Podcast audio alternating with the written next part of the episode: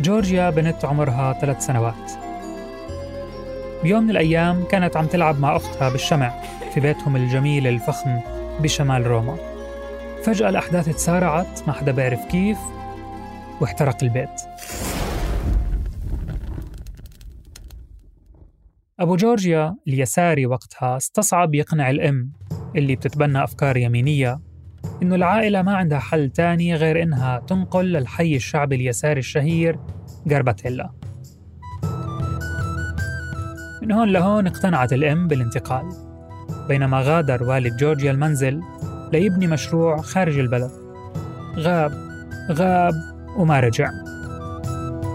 بعد أكم من سنة من الانتظار جورجيا اللي كبرت شوي تسمع بإدانة والدها من قبل المحاكم الإسبانية بتهمة الاتجار بالمخدرات. من وقتها جورجيا رفضت مقابلة والدها حتى وفاته. ممكن نفكر للحظة إنه هاي قصة عائلية وشخصية عادي زي كل هالقصص ولكن هون بالذات الشخصي كان سياسي بامتياز. وبسبب هاي القصة بعد حوالي 40 سنة إيطاليا رح تشهد بعث وإحياء جديد لليمين المتطرف على نهج الرئيس الفاشي السابق موسوليني.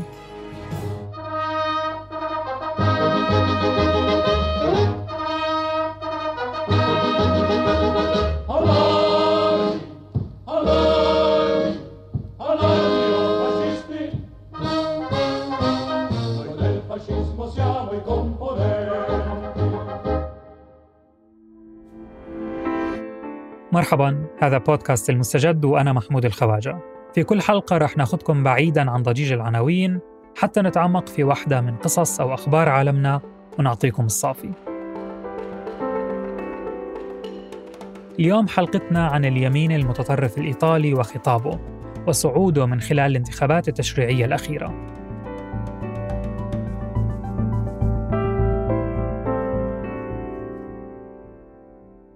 عوضت أم جورجيا اليمينية غياب الأب. وانعكست أفكارها على البنت اللي لما كبرت بلشت تشتغل في مقاهي وحانات روما قبل ما تكمل تعليمها وتتجه للعمل بالصحافة. ردا على الإحباط اللي سببه أبوها يمكن أو الحي اليساري اللي ما قدرت تتعايش فيه مع الناس بلشت جورجيا ميلوني مسيرتها السياسية بدري لما لقيت لها مكان في الحركة الاجتماعية الإيطالية وهي بعمر ال 15 بحسب كلامها في كتاب سيرتها الذاتية فقد وجدت في الحركة عائلة ثانية ومجتمعا متماسكا كرس فيه أفراده وقتهم للسياسة بدلا من التردد على المراقص أو التسوق مثل أقرانهم The fact that we were very uh, serious in our politics, people know exactly what we want, what we will say, uh, what we are facing, and what we want to build. We don't change idea every day, uh, uh, and and they can trust on us. That is why Fratelli Italia is growing. Uh, في عام 2006 دخلت ميلوني البرلمان بعد انتخابها نائبة عن التحالف الوطني وهي بعمر ال 29 جيلي يعني وهيك صارت أصغر نائبة رئيس لمجلس النواب الإيطالي في عام 2008 تعينت وزيرة لسياسة الشباب في حكومة بيرلسكوني اللي خلاها برضو أصغر وزيرة في تاريخ الجمهورية الإيطالية. لكن في أواخر سنة 2012 انسحبت برفقة زميلين من حزبها لتأسيس حركة سياسية جديدة سموها إخوة إيطاليا. وهي تسمية مقتبسة من النشيد الوطني الإيطالي اللي مليان رموز دينية وقومية بتمثل الحزب. جربت جورجيا كذا مرة المشاركة بانتخابات العقدين الماضيين بس حصة الحزب الجديد من أصوات الناخبين ما كانت كبيرة. بانتخابات 2018 يا دوب حصلوا على 4% من الأصوات فقط. ما حدا كان متخيل إنه حزب إخوة إيطاليا ممكن بيوم من الأيام ياخذ اعتبار في وسط الضجة اللي كانت بالساحة السياسية الإيطالية. توقفوا! الوقت ليس مناسبا للعب لدينا مشاكل كبيرة! في 2018 كانت إيطاليا عم بتعاني من ديون ومشاكل اقتصادية ولجأت لحكومة وحدة وطنية قادها ماريو دراغي الرئيس السابق للبنك المركزي الأوروبي. حتى تحسن من هالوضع الحالي يعني. لكن هاي الحكومة كما المتوقع ما صمدت في ظل الأزمة الاقتصادية بعد جائحة كورونا. في 2021 وصلت الديون ل 150% من إجمالي ناتج إيطاليا المحلي ووصلت نسبة التضخم إلى ما يزيد عن 9% والأمور ما زالت عم بتزيد سوءاً. مع ارتفاع هائل في قيمة فواتير الغاز والكهرباء نتيجة الحرب الروسية على أوكرانيا والعقوبات اللي فرضها الاتحاد الأوروبي على روسيا. كل هالأحداث خلت ماريو دراغي يستقيل ويفشل بتأدية مهمته أنت صنفور عجوز. لست مصليا هيا يا سنافر لنجد أحدا نلعب معه. الأمر اللي يرجع الأمل عند جورجيا لتحقيق حلمها. انتظروا توقفوا عودوا. جورجيا عرفت تستغل الموقف أحسن استغلال. هذه المرة لن أفشل هالهول أنا أحضر تعويذة تجلب السنافر الصغار إلى أمام بابي. اليوم وبما أنه جورجيا ميلوني بتمثل الحزب الرئيسي الوحيد اللي ظل خارج حكومة الوحدة الوطنية الائتلافية بزعامة دراغي كان من المتوقع جدا يفوز حزبها بنسبة تتراوح بين 22 و 26% من الأصوات. كمان شكل تحالفها اليميني مع سيلفيو برلسكوني وحزب الرابطة اليميني أيضا بزعامة وزير الداخلية السابق ماتيو سالفيني شكلوا مع بعض أغلبية برلمانية. المهم توقعات صارت حقيقة وحزب جورجيا نجح بالانتخابات مؤخرا واليوم هي رئيسة وزراء إيطاليا. أول مرة سيدة بتوصل هذا المنصب. لكن مش أول يميني متطرف. هم كثار اللي توجهاتهم زيها. بس مهم نذكر أشهرهم. اللي استلم المنصب سنة 1922 الدكتاتور الفاشي بينيتو موسوليني. طبعا رجعت اليمين على الساحة السياسية بقوة مش بس مقتصر على إيطاليا. بلدان زي فرنسا وهولندا وبلجيكا كمان عم يرجع فيها اليمين بقوة بعد ما كانت حصته بالانتخابات ما بتوصل ل 10% من سنوات قليلة فقط. وعلى خطى مارين لوبان اليمينية الفرنسية جورجيا كمان أخذت نفس النهج بأنها تركز على مواضيع واضحة بتشوفها الطامة الكبرى بالبلد فكيف بيبني اليمين المتطرف شعبويته وعلى شو بيتغذى؟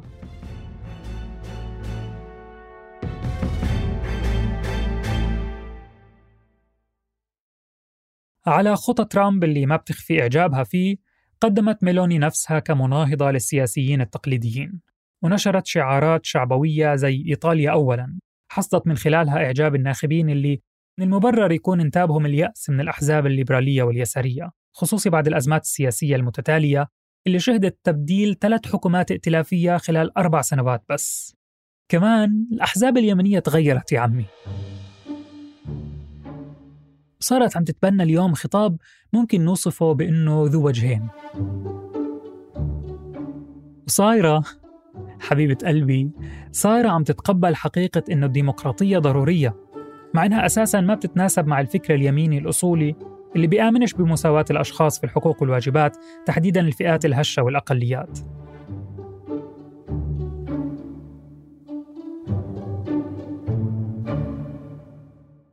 بحسب استطلاعات الرأي الناخبين الإيطاليين بيتوقعوا من الحكومة المنتخبة خفض نسبة التضخم وخفض أسعار خدمات الطاقة وخفض الضرائب الأمر اللي تبنته الأحزاب اليمينية في شعاراتها الانتخابية وقدمت خطط لما يمكن عمله بهذا الخصوص وأكدت إنها مش رح تدخل في مواجهات مع الاتحاد الأوروبي لأنها بحاجة إلى المساعدات المتفق عليها.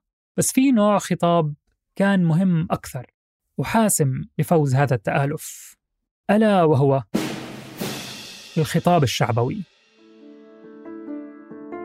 على غرار إعجابها بالدكتاتور الفاشي موسوليني بحسب ما أعلنت في زماناتها سنة 96 Moi, je crois que, que Mussolini, c'était un, un bon politicien.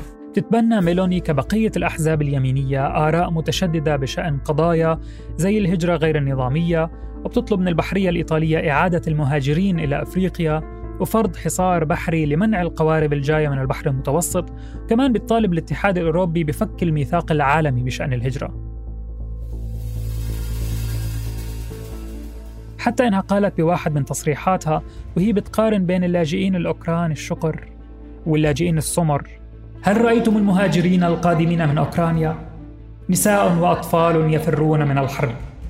ألا تبدو تلك الصور غريبة مقارنة مع صور القوارب المكتظة برجال بالغين رأيناهم وهم يسيرون إلى هنا في السنوات الأخيرة. عندما يفر الناس من الحرب فإننا نرى النساء والأطفال يأتون لأن الرجال يقاتلون. ولكن إذا كان القادمون رجالا فقط فإنهم تركوا النساء والأطفال يقاتلون. تقدم جورجيا نفسها على إنها مؤيدة للأسرة. رفعت شعار الله الوطن الأسرة. الماثل في أذهان كثار من اللي عايشوا الحرب العالمية الثانية. وبتتعاون هي وحزبها مع حركات مناهضة للإجهاض ومجتمع الميم. ومن مواضيع حملتها الرئيسية الحاجة إلى زيادة معدل المواليد المنخفض في إيطاليا من خلال تشجيع النساء الأصليات. حطوا هذا التعبير بين 60 قوس. النساء الأصليات تشجيعهم على إنجاب الأطفال. طبعا هذا لمقاومة الاستبدال العرقي. كمان 60 قوس. اللي هي نظرية مؤامراتية تبناها السياسي الفرنسي ذو الأصول الجزائرية إريك زمور واللي تخيل فيها ديستوبيا لعالم أوروبي غير أبيض. مؤسلم تختفي فيه الثقافة الأوروبية والحضارة الإنسانية لصالح الثقافة الدخيلة تبعت شعوب العالم الثالث. ذكرت ميلوني كمان إنها راح تحارب أسلمة أوروبا لأنه وأنا هون بقتبس كلامها إحنا مش ناويين نصير قارة مسلمة. بتحكي كمان إنه مشكلتها مع ديانة المهاجرين وهاي المشكلة ما بتزول بحصولهم على الجنسية الإيطالية صريحة يعني. وأثناء حملتها الانتخابية الأخيرة صرحت عزيزتنا جورجيا أنه اليوم اليسار العلماني والإسلام الراديكالي عم بيهددوا جذور إيطاليا وخلصت خطابها الشعبوي العنصري بعبارة نعم لعالمية الصليب لا للعنف الإسلامي نعم لتأمين الحدود لا للهجرة الجماعية.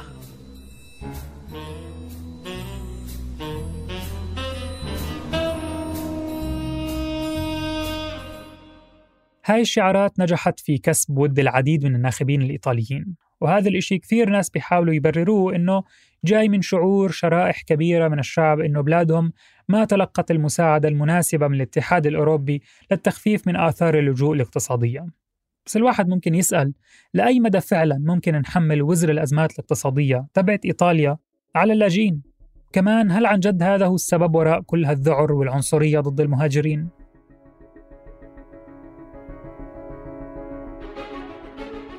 في الحقيقة وحسب كثير دراسات الفئات المجتمعية اللي نجح هذا الخطاب باستمالتها هم غالبا من أوساط المحافظين الإيطاليين اللي بيعتبروا أنفسهم أحق بالأرض أكثر من المهاجرين العرب والأفارقة وغيرهم. ومثله مثل غيره من الأحزاب اليمينية والليبرالية بيرتكز خطاب الحزب اليميني على الإشي اللي بيحبوا يسموه براغماتية أو الغاية تبرر الوسيلة لما يفضلوا المصلحة الوطنية على المسائل الإنسانية. بيرتكز هالخطاب على الإرث الفكري والسياسي الفاشي ولكن دون تبنيه بشكل صريح دائما خصوصا فيما يتعلق بشعارات معاداة السامية اللي تبناها موسوليني في محللين بيشوفوا إنه هذا الانتصار اليميني يعد مؤشر كبير على أزمة بتشهدها المجتمعات الأوروبية. وعلى إثرها بتوقف الديمقراطية الليبرالية عاجزة عن تقديم حلول وإجابات على ما استجد في الساحة الأوروبية من قضايا زي الهوية والحريات والهجرة والاقتصاد وعدم المساواة. بينما محللين ثانيين بيشوفوا إنه أحد أسباب فوز التحالف اليميني بالانتخابات هو خذلان اليسار للمواطنين الإيطاليين وعدم قدرته على تنفيذ وعوده على مدار عقود وكمان ابتعاد اليسار عن المشاكل الحقيقية اللي بيعاني منها الناس والتخلي عن الإرث السياسي للحركة اليسارية في إيطاليا وصب الاهتمام على أنساق ثقافية بيوصفها البعض بأنها مستوردة من النموذج الليبرالي الأمريكي أو ما تسمى بالووك كلتشر اللي بتركز فقط على قضايا زي الهوية الجندرية وإيجابية الجسد والصوابية السياسية. وهذا كمان عامل دفع الجاليات العربية والمسلمة والتقدميين من الامتناع عن التصويت أو عدم المشاركة في الانتخابات. بتكرر ميلوني في تصريحاتها التحذير من اللي بيهاجموا الأسرة والمسيحية واللي بدهم يغيروا هوية إيطاليا. وهذا الشيء برأي المحللين ما هو إلا توجيه الاتهامات لفئات كانت دائما مستبعدة ومهمشة على حساب الفئة المسؤولة واللي دائما تستحوذ على القرار وعلى الحيز العام. بيشيع كمان بين أنصار هالخطاب فكرة أنه أي تسهيلات أو امتيازات قد يحصل عليها غير المسيحيين أو غير الإيطاليين الأوروبيين تعتبر هجوم شخصي عليهم بيستوجب الدفاع عن النفس.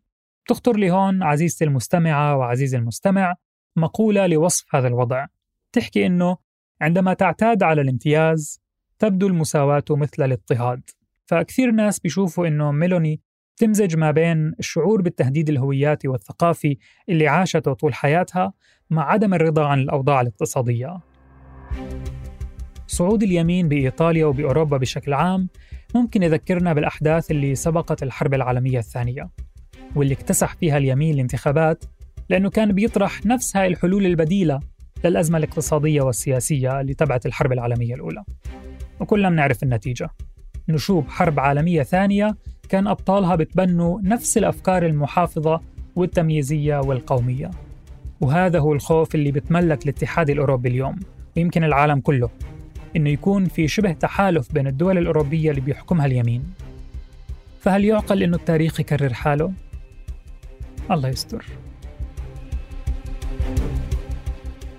كنت معكم محمود الخواجة ومن الكتابة رباب رزيني من البحث بيان عروري ومن التحرير عمر فارس. من التصميم الصوتي يزن قواس.